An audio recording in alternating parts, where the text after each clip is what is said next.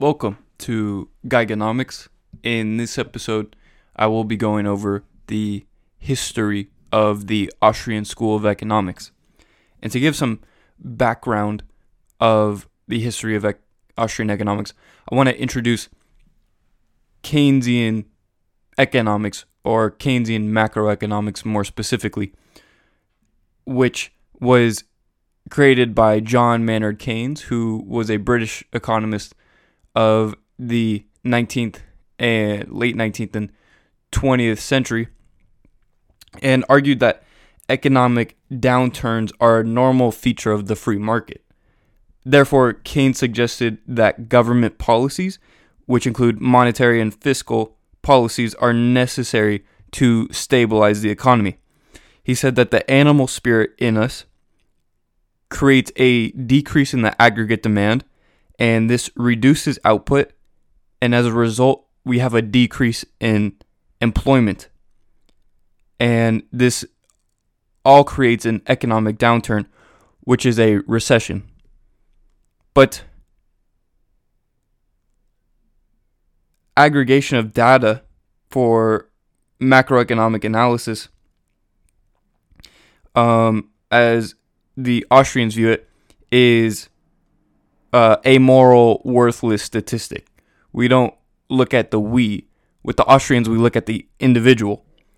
So the Austrian School of Economic Thought was founded by Karl Menger, who created it in 1870.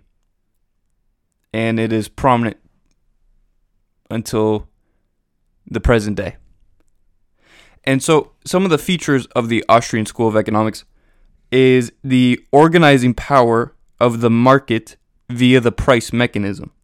We also look at subjective evaluation, and we look at the entrepreneur as the primary role. The Austrians have also developed the Austrian business cycle theory, which is the boom-bust cycles, and Austrians blame the boom-bust cycle as the outcome of currency manipulations such as quantitative easing or the bailing out process by central planners. And the methodology that the Austrians use is deductive reasoning. The complexity of human behavior makes mathematical modeling of a market extremely difficult. And the Austrians also view that empiricism, or the scientific method, has a little place in Austrian economics. So not all Austrians deny the use of empiricism completely, but it has only little significance.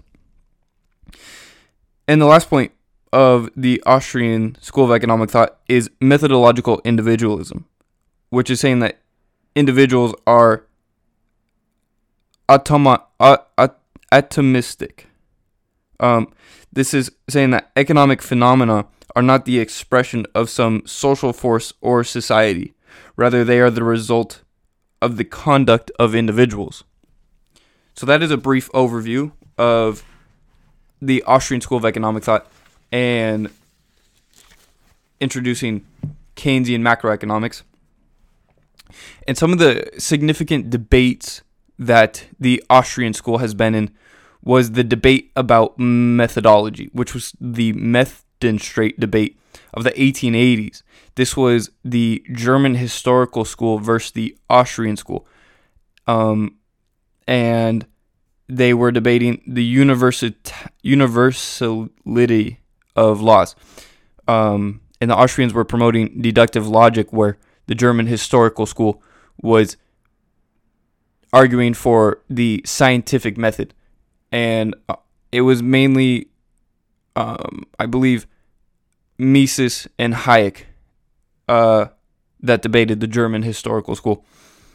And so a little bit about the German School of Economics is they use history and careful empirical analysis was the key source of knowledge of room or action. They also saw that economics is culture specific, and economic laws could not be generalized over time and space. And the Methodenstreit debate, I believe, was debated with Karl Menger. It was in the 1880s, and maybe Eugene von Bauwerk, maybe Mises. I'll get back to you on that. But it was Mises and Hayek that took part in the socialist calculation debate of 1920s. So Hayek and Mises argued that without the price mechanism, socialism lacks a method of efficiently allocating resources. This is to say that there are distortions in the output market and the input market when you lack a price mechanism. Shortages and surpluses in socialist economies, essentially. Now, going into the specific history of the founding of the Austrian School of Economics, we trace it all the way back to 300 BC with Laozism and Taoism. Lao Tzu, you can check out his work, The Way, Dao De Jing. This will give you some ideas as to the key insights that Lao Tzu was making. I kind of like to think of Lao Tzu as an OG anarchist, if you will. And then, taking a leap forward, we go into the Spanish scholastics era. This is in the 15th and 16th centuries. We have the teachings at the University of Salamanca with the followers of Saint Thomas Aquinas and scholasticism, and they introduced the method of deductive logic and discovered subjective evaluation. They discovered economic laws. Well, they didn't discover subjective evaluation. Maybe they did, but it was Karl Menger who really developed in his book Principles of Economics this idea of subjective value theory. And then some of the economic laws that the Spanish scholastics discovered was the existence and universalist of economic laws. These are the laws of demand and supply, causes of inflation, which is a rise in the money supply, and consequence of a rise in the money supply is rise in prices. They also developed the subjective nature of economic values and viewed interest as a premium for risk and time preference. I believe here it says kicked out because Catholic Church viewed interest rate negatively. So I think it was, if not St. Thomas Aquinas, but maybe some of his followers that were kicked out of the Catholic Church because they viewed that, understanding interest rates, you're putting profit to the business of debtors and creditors, and they just viewed this negatively. So you have some of what they advocated, the Spanish scholastics, was establishing human nature, and these are the ideas of natural law, natural rights, and this is how we can derive the non-aggression principle. But for property rights, they were strong proponents of private property and the ideas of freedom to contract with one another and the ideas of freedom to trade and freedom to travel in all parts of the world independently. With respect to government rule, the Spanish scholastics wanted to put limits on legitimate rule of government, and they advocated just war on preventative defense. And they were opposed to most taxes and business regulations.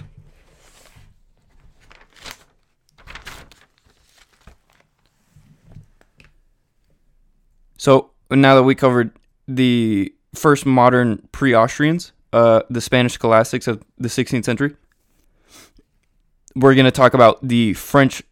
So the Spanish scholastics also included the Jesuits and Dominicans. So now we're going to discuss the French physiocrats of the 18th century. And the last point I'll say about the Spanish scholastics is that Father Juan de Mariana published a book on the king. It was called On the King and the Royal Institution in 1598, which is a powerful piece that I have not read yet. So, now discussing the French physiocrats of the 18th century, they developed the principles of natural rights and natural order. And Rousseau, Jean-Jacques Rousseau, said man did not come together via somewhat arbitrary social contract. Or he advocated the social contract, but the Austrians are saying, no, this is not right. There's no social contract. We're not brought together through this means.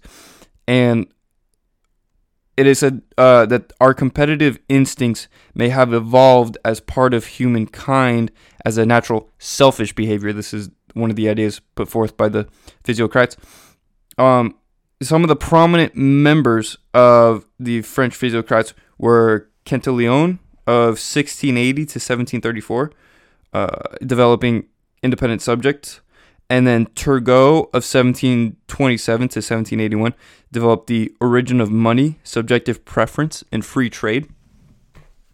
And then you have Jean-Baptiste Say, who developed economics is not about gathering of data, and Bastiat, who said that private property, who developed the ideas of private property, natural rights, limited government, to investigate what is seen and what is unseen.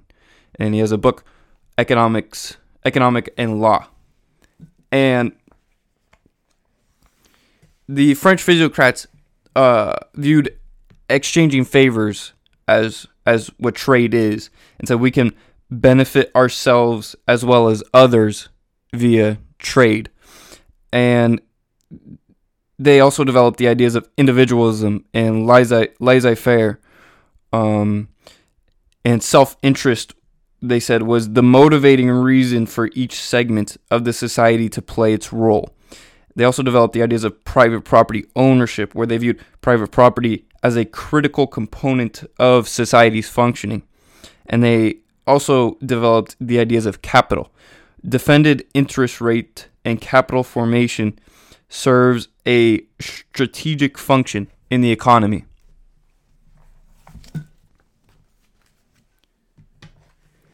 Now, getting into the Austrian economists, and again, the title Austrian Economics is not discussing the GDP of Vienna or the economic system that operates in Austria or did operate in Austria. It's specifically a reference to the founding members of the School of Economic Thought that developed this deductive method, and the original economists were from Austria, and Austrian economics was used as a derogatory term to slander the economists coming from Austria. This was because the German historical school viewed themselves as the most powerful economic school at that time and wanted to put down the Austrian economists. So Karl Menger, who is the founder of the Austrian school, he's the teacher, and he developed the subjective theory of value and applied deductive reasoning. He battled with the German historical school and developed the theory of imputation. He had a student, Friedrich von Wieser, who developed the ideas of opportunity cost and viewed resource prices as being derived from the expected price of the consumer good. Then you have Eugene von Bauwerk, who developed the theory of capital and interest and the theory of time and economic process. And you have some more modern theorists like Frank Fetter from 1863 to 1949, who was an American using the axiomatic deductive method, tracing economic laws to individual human action. He had an honorary degree from my alma mater, Occidental College. Shout out, Oxy.